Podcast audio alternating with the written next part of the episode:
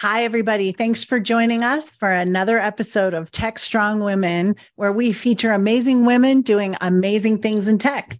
I'm Jodi Ashley, executive producer here at Tech Strong, and I'm here with my co host, Tracy Ragan, creator and CEO of DeployHub. And, you know, in her free time, she's busy working on all sorts of projects with the Linux Foundation, along with her horsies, who are her favorite thing in the world. I had to plug that. I love your horse stories.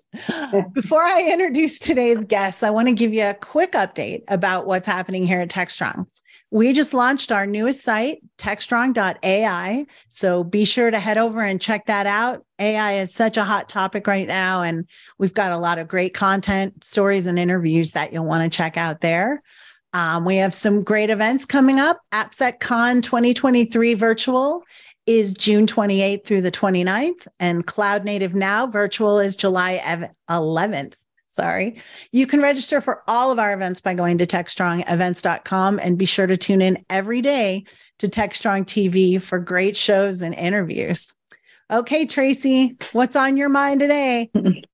Well, this is going to be a, a, a shameless uh, plug for something the Ortelius project um, was able to achieve over the course of the last few months. Um, we've been quietly working on an, uh, bringing on a part of um, an open source project that uh, Red Hat started around what they call a universal object reference. So just be just be checking out just for a minute. If you think about in our DevOps pipeline, what we generally do is we have a, a repository or some place to store objects. Um, most of those objects that we talk about are containers, and everything else kind of gets left somewhere else.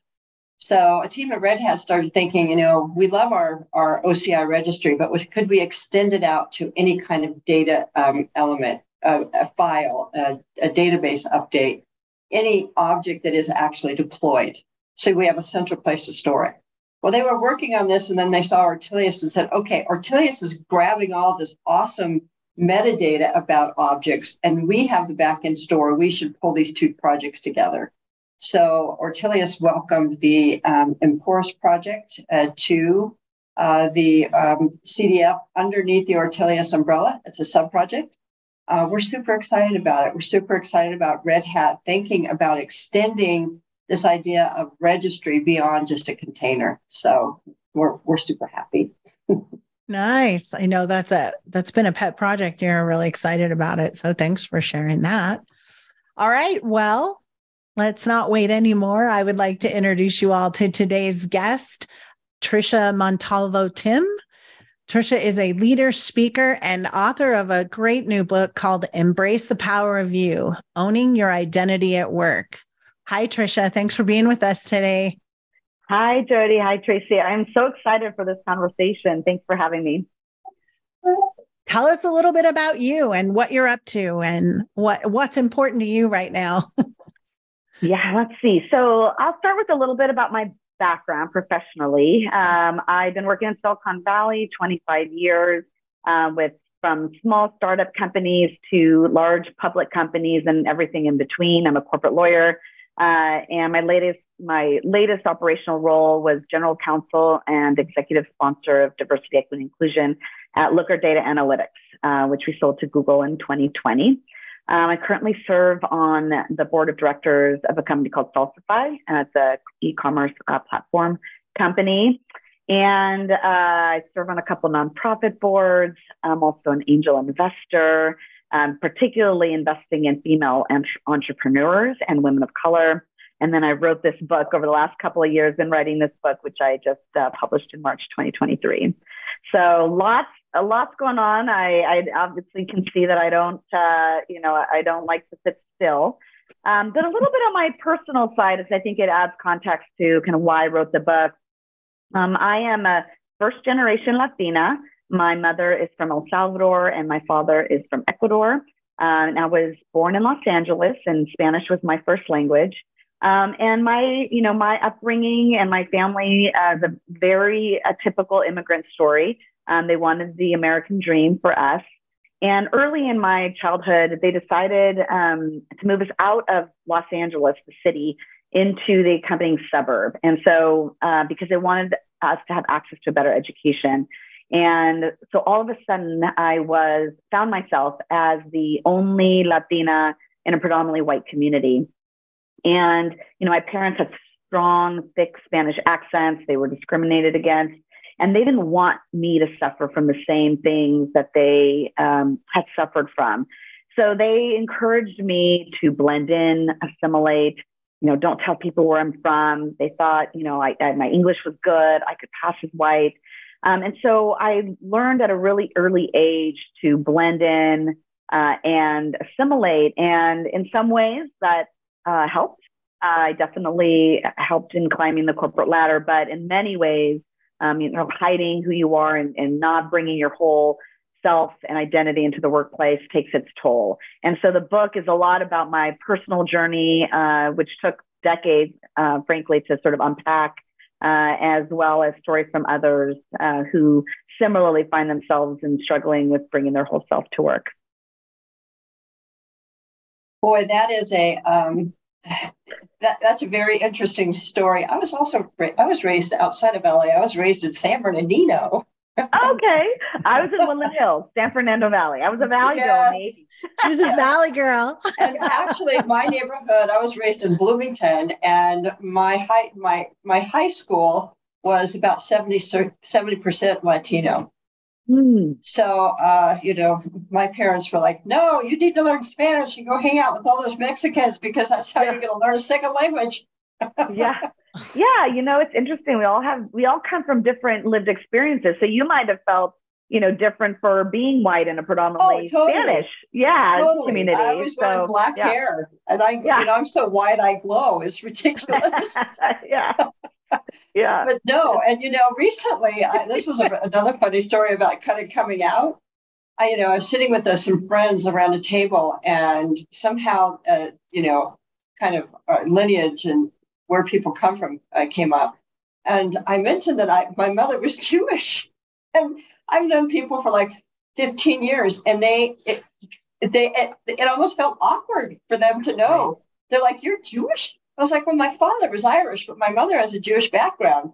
I said, if yeah. you saw a picture of the family, I look like some crazy tall Amazon woman next to my small little Jewish sister and my smaller Jewish mother. So yeah. you know, nobody, you know, we are a kind of a melting pot society, mm-hmm. right? And the more that we are a melting pot society, the better off we are. Truly. Yeah. Yeah. Um, and I, I feel like, you know, we're going in an opposite direction. So I think books like yours are so important right now. Mm-hmm. So mm-hmm. important. Uh, and I think the tech community in particular is really focusing on that diversity. Um, mm-hmm. I recently posted something on a topic about, you know, diversity is includes also age. So can absolutely. we get off the old thing? Yeah, absolutely. Yeah, absolutely. And it's interesting, you know, um, you talk about the, um, not really, you know, mentioning your Jewish background in the past. And, you know, a lot of my book, I talk about, I have these self reflection moments where I ask the question, think about your life and your lived experience. Is there something you haven't shared and why? And why is that? Um, because, you know, oftentimes we just conform to whatever the dominant situation is around us. I mean, we don't even consciously do it or, or, or hold something back. Um, we just unconsciously might think, mm, well, no one really you know, this isn't what's celebrated here. And um, for example, with respect to the Jewish community, when I first uh, started the DI program at Looker, we started cultural celebrations and it was December and we celebrated Hanukkah. And we had so many employees from the Jewish community say this is the first time um, that their organization had ever celebrated Hanukkah. It was always Christmas, Easter, but never Hanukkah, and how seen they felt. So, you know, it's just uh, it, it, you know, it's the sense of belonging um, that that I think is important. And I think that blending in is spot on. Um, you know, I, you know, my mother, they, we're talking, you know, World War II generation. Yeah. And I, I really do believe that there was a part of her that taught me not to talk about that part mm-hmm. of who I yeah. was until, yeah. you know, not very long ago, literally, just like in the last year. I brought it up to some friends, and that's how how hidden I kept that part. And like you said, I didn't really ever acknowledge that that was happening. It, I just did it. It's kind of a generational trauma in some way. It is. It is. That's the that's the perfect term. It is a generational trauma that we're, I think, unpacking now, um, which I hope that we can do for our. You know, I have two daughters who are you know 20 and 17, and um, hopefully for that generation, um, we change things a bit. So, you know, when uh, I just did it um, recently, I had the opportunity to do a keynote at Open Source Summit and trying to encourage folks to uh, get involved in open source. And I said one way to do that is to find your superpower and to donate that so that you're not trying to do something new. You're like, I know I can get this done quickly. Let me do that. How do you talk to us a little bit about finding that superpower and how do you embrace that part of yourself and then brand it? Yeah, that's great. You know, I think we all have superpowers. And often, I know one thing that I realized as I was going through my career was I was trying to be good at what things people told me I should be good at. Uh, or that, or, you know, I should be, you know, and I should enjoy, for example, in my field in law, I should really enjoy commercial transaction, negotiating contracts well, I really don't like it. you know, it's not it's not really my superpower. I'm much more of a transactional lawyer. I like putting um, big deals together, and, and the sales contract was always something that was challenging for me. So um, I think it's just realizing when you are um, spending a lot of time on something, is it something where you've lost track of time? You love what you're doing. Um, you're not upset about doing it the next day. Your curiosity around it that is the thing that you should be pursuing, not the thing that you wake up the next morning and think, oh, I have to do this again or this. And it can be hard. Something that you love can be hard. It doesn't have to be easy. It can be hard, but you have a curiosity and a passion um, around it. So I think it's finding that thing that you love to do and follow that to where the path leads you. Um, and those are kind of the subject matter things. I think there are other traits about ourselves that we have to recognize and so for me, for example, I think one of my superpowers is resilience. Um, I've had to overcome over and over again in my life, and I never realized that resilience is actually a superpower, that not everybody has this trait. And so when things are hard or challenging, I almost just almost embrace it. I almost think, all right, this is hard, or people are underestimating me, or people don't think I can do this. I'm I'm going to prove them wrong. Um, and so that is a superpower of mine. And so I think recognize what is the thing that you um, have built a muscle around that you're good at, and not be you know ashamed about uh, amplifying it and walking and leaning into it. You know, there's so many people who need to hear that message. Uh, I, I do believe sometimes we, we can be a bit lazy. And even though we're curious, we say it may be just a little too hard. And I think women in particular, we have that horrible imposter syndrome. Oh and it gosh, is yeah. very specific to women. I mean, yeah. I, I know some men who have that, who, you know, when talking to them, are like, yeah. you know, but it's mostly women and even if we know how to do something and we know it's going to be hard, sometimes we'll step back because that imposter mm-hmm. syndrome gets in the way. Mm-hmm. What you know, how do you how do you personally push back on that? Because I know you've experienced it. Oh yes, I hundred percent have experienced it. I still experience it. Uh, I would say, and first is recognize that you have imposter syndrome. I, I you know, I was so um, excited when I heard the term because I didn't even, mm-hmm. you know, appreciate that how I was feeling was something that was common and know that you're not alone. Um, I think oftentimes we see other people and their successes and imagine it was a really easy road for them. So um, I think you, you know you talk to any strong leader and and especially female leader and the, they'll say they've they've um, you know battled imposter syndrome. For me, the thing you know I have certain strategies that I do, and and one of them is recognizing that I may be overemphasizing uh, uh, things where that are maybe my, not my strengths I, or where I make mistakes and underemphasizing all of my achievements. And so really like physically like making a list, making a mental note or having someone in your life that will re- repeat back to you these are your achievements. You have received your college degree, your master's degree, your MBA. You have led projects. You have developed intellectual property. You have 12 patents, you know, like whatever it may mm-hmm. be, because you almost like forget about it. You almost, you know, you just think, well, everybody can, you know, do 12 patents. Well, no, no, not everybody can do this. um, and so recognizing uh, what the facts are versus what your story might be, because oftentimes we create stories um, around why we may not belong in the room or why we may not have enough credentials or why we need to have 100% of the job requirements before we can raise our hand.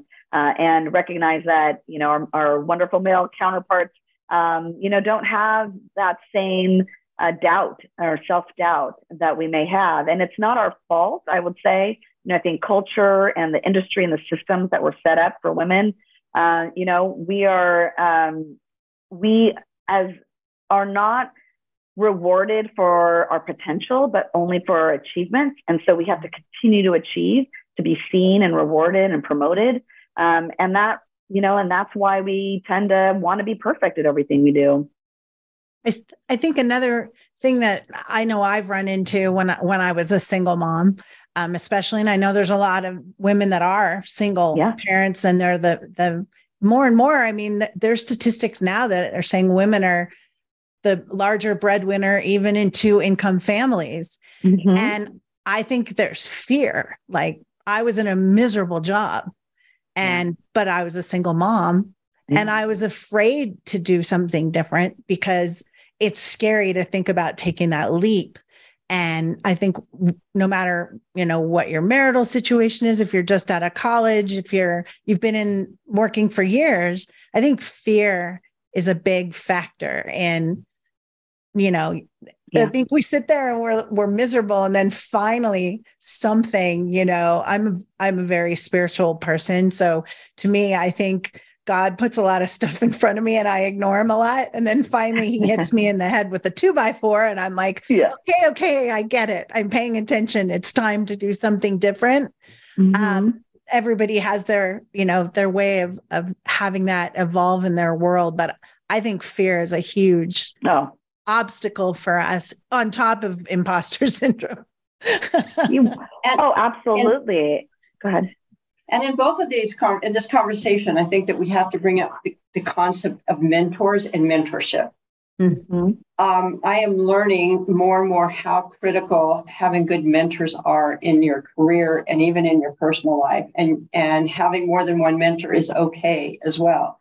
Mm-hmm. Um, but having a really strong front row to remind you, Tricia, as you said, all of the achievements is mm-hmm. so important because mm-hmm. we do mm-hmm. forget it. We oftentimes focus forward and we don't look back and say, I did that. I can overcome the fear of that because I've done it before. I know how to go through this. But sometimes having a really good front row where they're cheering you on and mentors who are helping you get through that, boy, is that so critical. And it's an area that, in particular, I think women need to be, do a better job of. In one of our um, other uh, Tech Strong Women uh, uh, interviews, we did discuss that. But afterwards, of course, sometimes right. the best talks happen after we stop recording. She talked about the syndrome of queen bees mm-hmm. and how it was sometimes hard for women to find mentorship in companies because of queen bees. Mm-hmm. And really becoming a real, you, you know, becoming your real self in an organization sort of requires the ability to get those mentors and have those people in your front row. Mm-hmm. Are you mm-hmm. seeing that in the workplace for women, a difficult step to get a solid mentorship program and those people in their front row? Well, first of all, I want to agree with you 100% on the value of mentors. Um, you know, mentors uh, is specifically mentioned in my book. I have a section called What's in Your Toolbox. And one of the, the things I call out is the importance of mentors. And for me, a mentor, you know, because I, in my career path, uh, I never worked for a female manager and I never worked for a company run by a female CEO. So I didn't have the ability to find female mentors, but I had amazing male mentors that were incredible. And I remember one in particular where I had left the company and I'd gone to a, new, a new or, or, I had left the company. Um, it was years later, and I had received an opportunity to be general counsel, which was my would be my first top job. And I called him up. I had two young kids at the time. I didn't think I'd be up for the challenge. I didn't think I was ready. Uh, I called him up and said, "Look, I have this opportunity to be the general counsel I don't think I can do it, but I'd love to get your opinion. And his words to me were, You're absolutely ready. You must do it. And hearing from somebody that you admire, from somebody who is, I mean, he, you know, he was the general counsel of Salesforce and Slack. I mean, he's just this big guy. And it it means the world to you as someone who has the fear, has the imposter syndrome, has, you know, um, the doubts, um, to get that encouragement. And then after that encouragement, uh, I, he was somebody I could call to when I had um, questions on how do I do the next thing, or I've never seen this thing. How do I do it? What are the three things you would do? What are the five? You know, what are the the the, the things you do in the first ninety days in this new role? Um, just having that playbook uh, is incredibly important as we climb the corporate ladder. So I think that the value of mentors is so important. So right now, I really one of the things I'm trying to encourage organizations um, is to create formal mentor programs because it's hard sometimes to organically find a mentor. I have so many women that come to me and say, how do I find my mentor? Do I just go up to somebody and say, Will you be my mentor?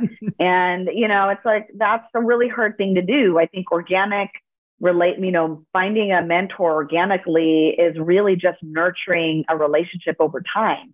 Um, it's somebody that um, you've worked for, whether it's a manager or a peer uh, that knows your work, sees your value, sees you, uh, is your champion. That's a relationship you should spend time and invest in um, because that's the type of person that will be there for you when those moments of where you need advice or, or a playbook or uh, a connection or a network. Um, so that's how you organically find a mentor. But I really encourage companies and leaders to think about, um, you know, creating those relationships uh, as a formal program, and because those can be really, I still have uh, mentees that I've worked with from formal programs like that, uh, and they're incredibly valuable. I, I agree 100%. Even in the open source community, mentorship is lacking. Mm-hmm. Um, we try to create like buddy systems where we know we have somebody who's really good and kind and teaching. And if, especially if we have women on the open source project who say they want to learn to code, they've been project manager, we try to hook them up. We try to, you know, because we know who they are, we say we're going to reach out to this person and ask if they'll help you. But it's that's that's almost like asking somebody to be your mentor, right? But a formal program, um, and I don't, I've never seen a good model for a formal program.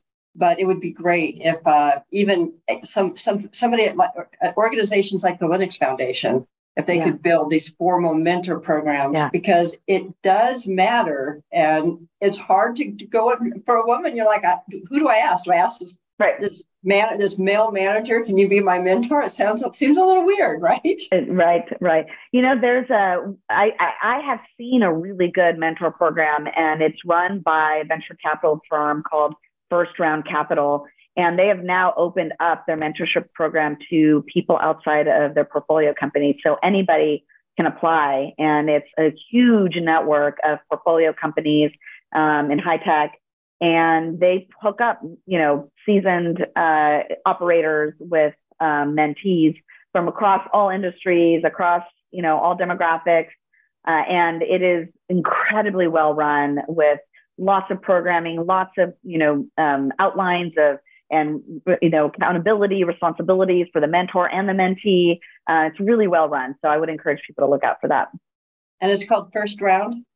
first round. It's called the name of the venture firm is First Round Capital, and the name of the program is called Fast Track. I am going to check it out. Thank you for that yeah. tip. That's a mm-hmm. great tip. Fast Track at First Round Capital. I will not forget that. Yep. So Tricia, I have a question. When I was going through the the beginning of your book, um, I was really touched by your the LinkedIn post. And and how that all started. That just drew me in. The idea behind what you did there. Can you tell us a little bit about that? Yeah, that so the LinkedIn post was the first step, I would say, to really publicly revealing a lot about my Latina background. Um, and the journey to that step took years. I don't want to, uh, you know, say that it was, you know, really quick uh, journey to that moment. And part of the reason it took years was because one, I wasn't really recognizing that I was downplaying a lot of who I was in the workplace. It was um, it was something I did to survive. Uh, and over by doing that for over two years, not only being a Latina but also being a working mom, really downplayed that because I at the time I had my babies. It was a, a male dominated um, company that did not really support working mothers. And so I downplayed a lot of, of who I was. And so I had a lot of fear that basically coming out, I would say, mm-hmm. uh, 20 years later, would jeopardize this incredible network I had created. Uh, I was part of the club. You know, I have a tremendous network of CEOs and board members and investors and colleagues uh, that uh, are good friends. Uh, and um, and I was really nervous about uh, be, be, because of just the backlash that we're seeing a lot right now mm-hmm. uh, around some of these topics. I was nervous to bring that part of my identity forward, but I was also um, shamed uh, for not really advocating for the Latino community, who is the least represented in all spaces, especially Latinas. Or you know, we are less than two percent in the C-suite, less than one percent in the boardroom, um, and I had made it there without really advocating or being a proud Latina. So I was ashamed that I had done that for the rest of for the for most of my career. So it was a very vulnerable moment where I had to get over those fears mm-hmm. and let whatever happens happens. Uh, but once I hit send and waited, you know, you kind of wait for the response. Um, the response was overwhelmingly positive. Uh, friends and colleagues supported me. They have uh, come out and, and, and talked about how they're learning things, how appreciative they are of the conversation. Um, and the Latino community has completely embraced me and I'm doing so much work for them now and in trying to amplify their voice. So uh, it, it was uh, it was a hard moment with lots of fear, but the impact that I'm having is incredibly rewarding. It just breaks my heart that we live in a society still where we feel everybody, you know, has stuff and they feel yeah. like they have to hide that in order to function in society. And mm-hmm. it's just, and it just seems to be the more we amplify that it's a problem, it's pulling all the crazy people out who want who think okay now i can be even crazier about it yeah. and more open and more obnoxious yeah. So it's just such a hard balancing act, right? To yeah, to make those um, pronouncements about yourself and and talk about yourself and coming out is a great way, you know, yeah. to describe it, and and have to do that when it shouldn't it shouldn't be that way. But hopefully, yeah, gonna it, we're gonna hit this tipping point where it'll it'll yeah. start. I don't know it, when that's going to happen though. I don't know either. It's really hard. And I would say one of the, again, so the tools in the toolbox um, is finding your community uh, because these conversations and these uh, actions uh, are not without risk. And you have to be supported by allies, supported by people uh, that will validate what you're saying and so finding communities uh, where you are among people of either your liked or similar lived experience or people that support who you are and your identity are incredibly important because you will feel alone um, when you're challenged. Uh, you will feel like you're crazy um, by you know saying you know the by by being who you are, just even being who you are. You might feel um, like you're being too sensitive or you're um, whatever that feeling might be, and being around people that support you and validate you is incredibly important. Well, and you even That's why I tell people to join open source. I'm sorry. Like no, join open source, you're going to find your peeps. oh, there you go. No, I was I was going to say that the idea, even within that concept of you having to decide, do I say I'm a Latina? Do I say I'm a Latinx? Do I, you know, just within the uh, the community yeah. as well yeah. it becomes this thing um yeah. you know and as white women we don't experience these things so mm-hmm. When i can read something like this and really understand on a on a level that i don't um because of my journey like i was one of the white kids in school that had maybe five Latino kids and maybe one African American kid, right? Mm-hmm. So I was on the other side of that. And mm-hmm. I I want to educate and learn about the stories and and yeah. how how other people's existence was in that same classroom that I was in, right? So I, love I that really you, appreciated that. Yeah, I love that you said that uh, because I think that's an important piece of of this conversation is that the, the book is for those on the journey that feel like an, an other um, to help them on the other side, but it's also for leaders that want to create inclusive environments to see what a different lived experience might be that's different from them mm-hmm. um, because that gives creates empathy. And uh, there was a colleague of mine that we both started at the law firm at the same time. He was a white male um, great friend. And he read my book recently and he reached out and said it's incredible you know that we both worked at the same place had the same work experience but we had different lived experiences in that space. Like things were easy for me. And because things were easy for me, I thought things were easy for everyone. It never even crossed his mind that things might be harder or different because he just didn't live it. Right. And so um, that conversation of recognizing that, oh, you know, maybe other people are having a different, harder lived experience it's happening and maybe can I be curious and learn a little bit more about that? Empathy, man. That is the word of the day. Right. That is the word of the year. Right. Empathy. Mm-hmm. Mm-hmm. I mean, I can't even ma- imagine what um, you know the trans community is going through in states no. like Florida and Texas. I know. I mean, they're basically saying uh, if you have a child who may be uh, trans, that it's criminal. I know. So how do you, you know, how do you become your true self in that environment? It's really, really hard because you're being singled out and there is no empathy around those laws whatsoever. Uh, you know, I'm sorry to bring up politics, but politics no, matter because it creates a culture. It does. And we are it not does. in an empathetic culture at the moment.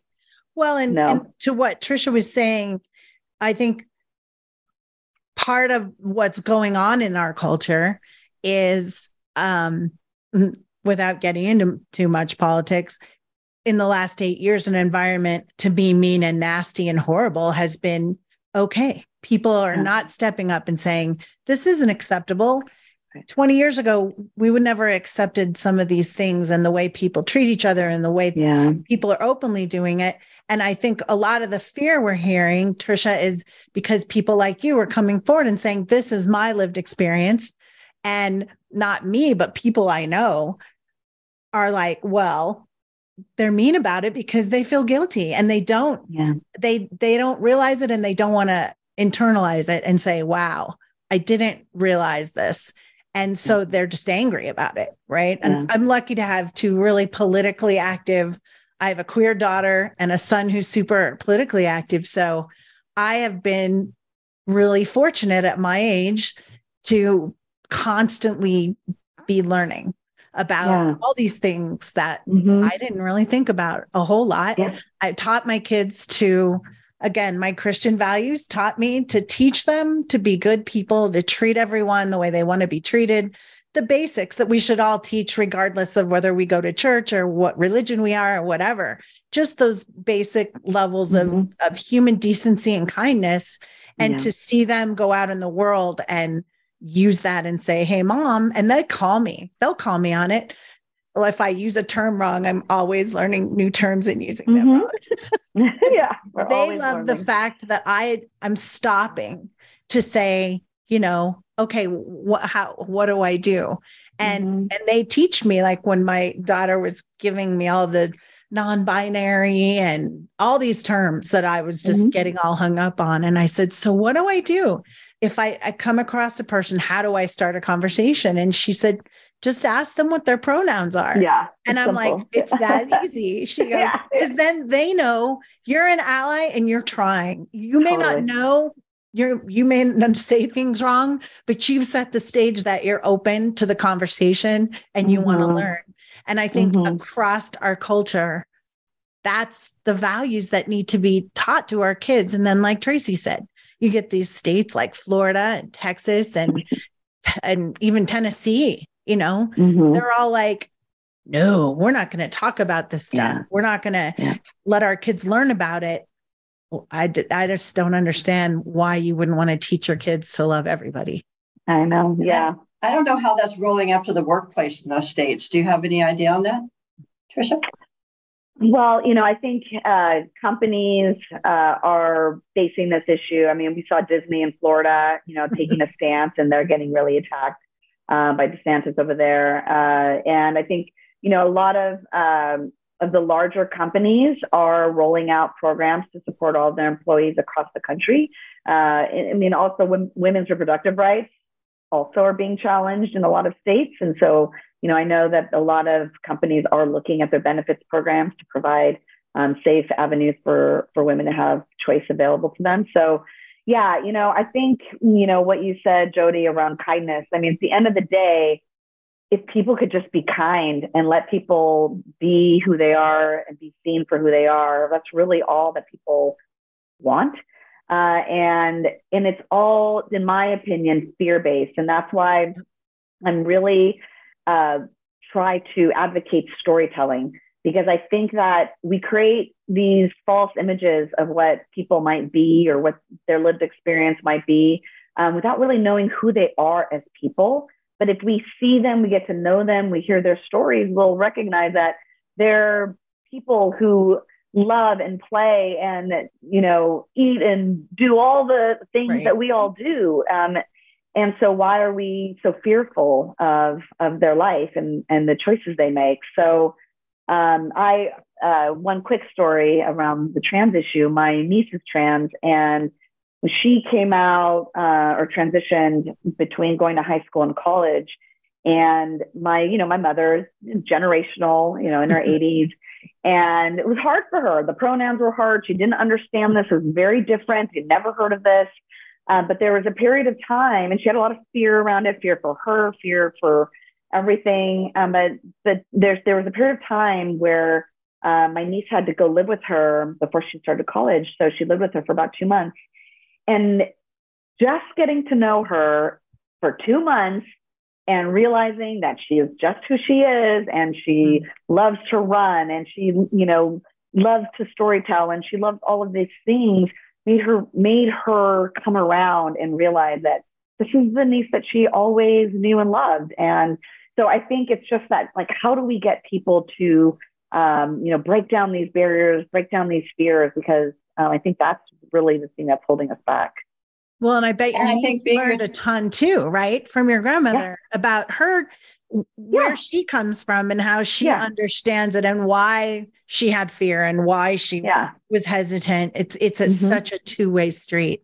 Mm-hmm. Sorry, Tracy, mm-hmm. what were you saying? I was just saying, being our being our authentic self, everybody being their authentic self is part of the solution. And mm-hmm. every single one of us have something to hide. We all have something we, all do. we don't want to to talk about and mm-hmm. it's it's it's fearful and you just have to have empathy for those who have bigger barriers and bigger you know bigger monsters that they're trying to hide mm-hmm. uh, and you know in the, the workplace has got to be able to not look at that aspect of the person but look at what they can contribute yeah and focus on what they can contribute what their superpower is what their skills are and if that organization needs those skills and that person is an awesome contributor, I don't care if they're training or they're, mm-hmm. you know, they're, um, you know, they like to sit in a corner. They may be, uh, you know, they may be autistic even. Yeah. Mm-hmm. You know, uh, people with autism have incredible Brilliant. superpowers. They should totally. be put to work. and Absolutely. we really struggle with getting yeah. over some basic things to look at what their superpower is, as I said before, and we need to focus on that. Mm-hmm.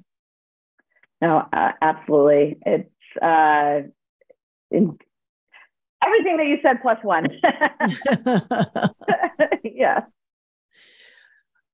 Wow. before we end, we end up um, wasting, or not wasting, I shouldn't say that, um, not talking about some stuff that you, other stuff that you're working on. Yeah. You do all this stuff. I want, I, you know, you do pique my interest about your um your your your legal work. Yes. Tell us a little bit about the, your favorite things about what you do in, in, in law. I have loved my career, Tracy. I was so blessed to be able to work with high tech companies I love working with entrepreneurs and founders, uh, particularly because their personality type, eh, they are risk takers, they are curious, they are uh, always learning, you know, trying to solve new problems. Um, I just love being around that that group of people. Uh, so for choosing this profession and this field has been fascinating. And people have often asked, "Did you get bored? Is it bored being a lawyer? Is it you know um, the routine?" And you know, I I always said working in tech and law, um, you are never bored. Technology is always ahead of the law.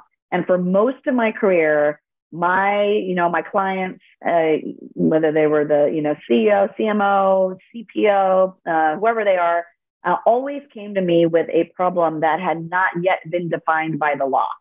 So we had to figure out how are we going to venture into this new space that is uncharted how are we going to do it while mitigating risk but yet moving the company forward?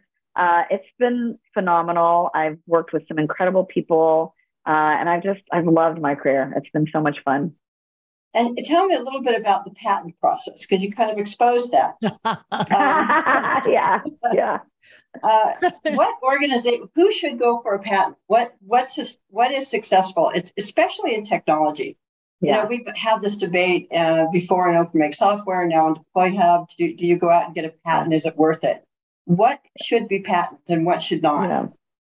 Yeah, that's a great question. So I did work for an open source company, SugarCRM. So I, I am familiar with the open source community, which I love. and um, and I remember having so many debates with um, with our product folks because uh, you know patents are almost the opposite, right, of what the open source community is trying to do, which is creating an open space for everyone to, to continue to innovate without having restrictions on the technology. So what I would say, um, why I think patents are important for technology companies is more from a defensive perspective and not an offensive perspective. Um, unfortunately, there are people out there that will, um, you know, uh, may come after you uh, and sue you for breaching their patents. And by having a defensive patent portfolio, you can be in a stronger negotiating position against them when you're trying to negotiate a cross license or whatnot. If you're completely exposed with no patents, then you might have to incur, um, or it might even take your company under and not being able to really battle it uh, against that. So, from my perspective, I, you know, I advise companies to create a patent portfolio more so for that rainy day when something came after you that you have some patents to be able to protect your technology uh, against things. Uh, but you know, I think you know what I did learn from the open source community and when I learned, worked with an open source company was that while you know the patents are there to protect your technology, oftentimes the companies are coming to you as customers for more than just the technology. It's everything that's built around it. It's the customer service, it's the uh, branding, it's the network, it's the platform. So um, it's so I, I lost the fear I would say I had as lawyers. Oftentimes we get, you know, fearful, like patent everything because, you know, you're not going to, you know, lose your business. And it's like, no, you know, the business isn't just the IP. It is actually everything that's built around the IP. So I personally don't fear not having the patents in the sense of building your business, but it's more um, in the sense of having something to protect your business. And how long does it take to get a patent from filing to? Oh my gosh. That's a great question. It could take years. Uh, it depends. And I was fortunate in finding a boutique patent firm that really minimized the sort of amount of work that had to go into a patent. Oftentimes, engineers um, really don't like going through the patent process because there's so much back and forth and work around creating the patents, and it's you know on on their off time, you know, while they're trying to do their work, they have to you know work on patent applications. So I really tried to fo- minimize the amount of um, work that our engineers had to do and also create patent incentive programs to incentivize them, you know, with cash or equity so that they're actually uh, getting rewarded for the amount of work that they're putting in into a patent that is really benefiting the company. I'm waiting for some um, better AI around patents. You know, there's a there was a company here in Santa Fe called OpenEye, and what uh-huh. they did was they um, searched all the patents on um, chemistry structures, aspirin, for example. Yeah. And it used to take like six, seven months to find out if what you're creating is going to infringe on somebody else's patent. And they would download all this these images and they would pattern match across it, and you could get an answer in three minutes. Oh, I can imagine. I'm sure so, this is going to, re- yeah, AI is going to yeah, revolutionize. We should be able everything. to do that, right? yeah, yeah. Actually, one of the fields that I hear AI is going to really kind of, you know, uh, revolutionize is law, because uh, a, a lot of the time, a lot of the time spent with researching and analyzing, like just like what you said on the patents, it's like, you know, you having to do prior history search, you know, all of that can now be, you know, automated. So it'll be, it'll be interesting. It's also going to have an impact on law and how many people start suing each other. oh God, I hope not. I hate litigation. there, it's I just I just don't. I mean, we had a whole dialogue on our Slack channel um, about what's going on in Hollywood. Um, one of our folks' husband is a director and writer, and all these rules that are coming down that they, you know, that are impacting how their jobs are going to be able to be done because they want to just do everything with AI. So it's been a big conversation. Yeah. Obviously, we we launched a new site here because it's such a big conversation. So um yeah, I think it's going to keep people busy for a bit. It'll be interesting. But like I said, technology is ahead of the law. Here we go. Another Absolutely. example. Absolutely. well, yeah. Tricia, we are like out of time. We've we uh we blew through that pretty quickly. Um we are so happy that you were able to join us today and uh have this amazing conversation. It's really important. And um, it's just uh, great to hear about all the stuff you're doing. We didn't get to angel investing, Tracy. I know that's one of your favorite topics. So uh, maybe we'll have to have her back and have some more conversations here yeah. soon. But we really appreciate having you. Um, everybody go out and check out her new book embrace the power of you. You can see it right behind her. Um, owning your own identity at work because it's a great read. Um, I haven't gotten to read it all, but I'm gonna. So thanks Thank for you. thanks for being Thank with you, us. Tricia. It was a pleasure. Um, thanks. Thanks for having me. All right, everybody, keep watching TechStrong TV. There's some great interviews coming up and some other shows that you want to watch. Thanks for being with us today. Have a great day.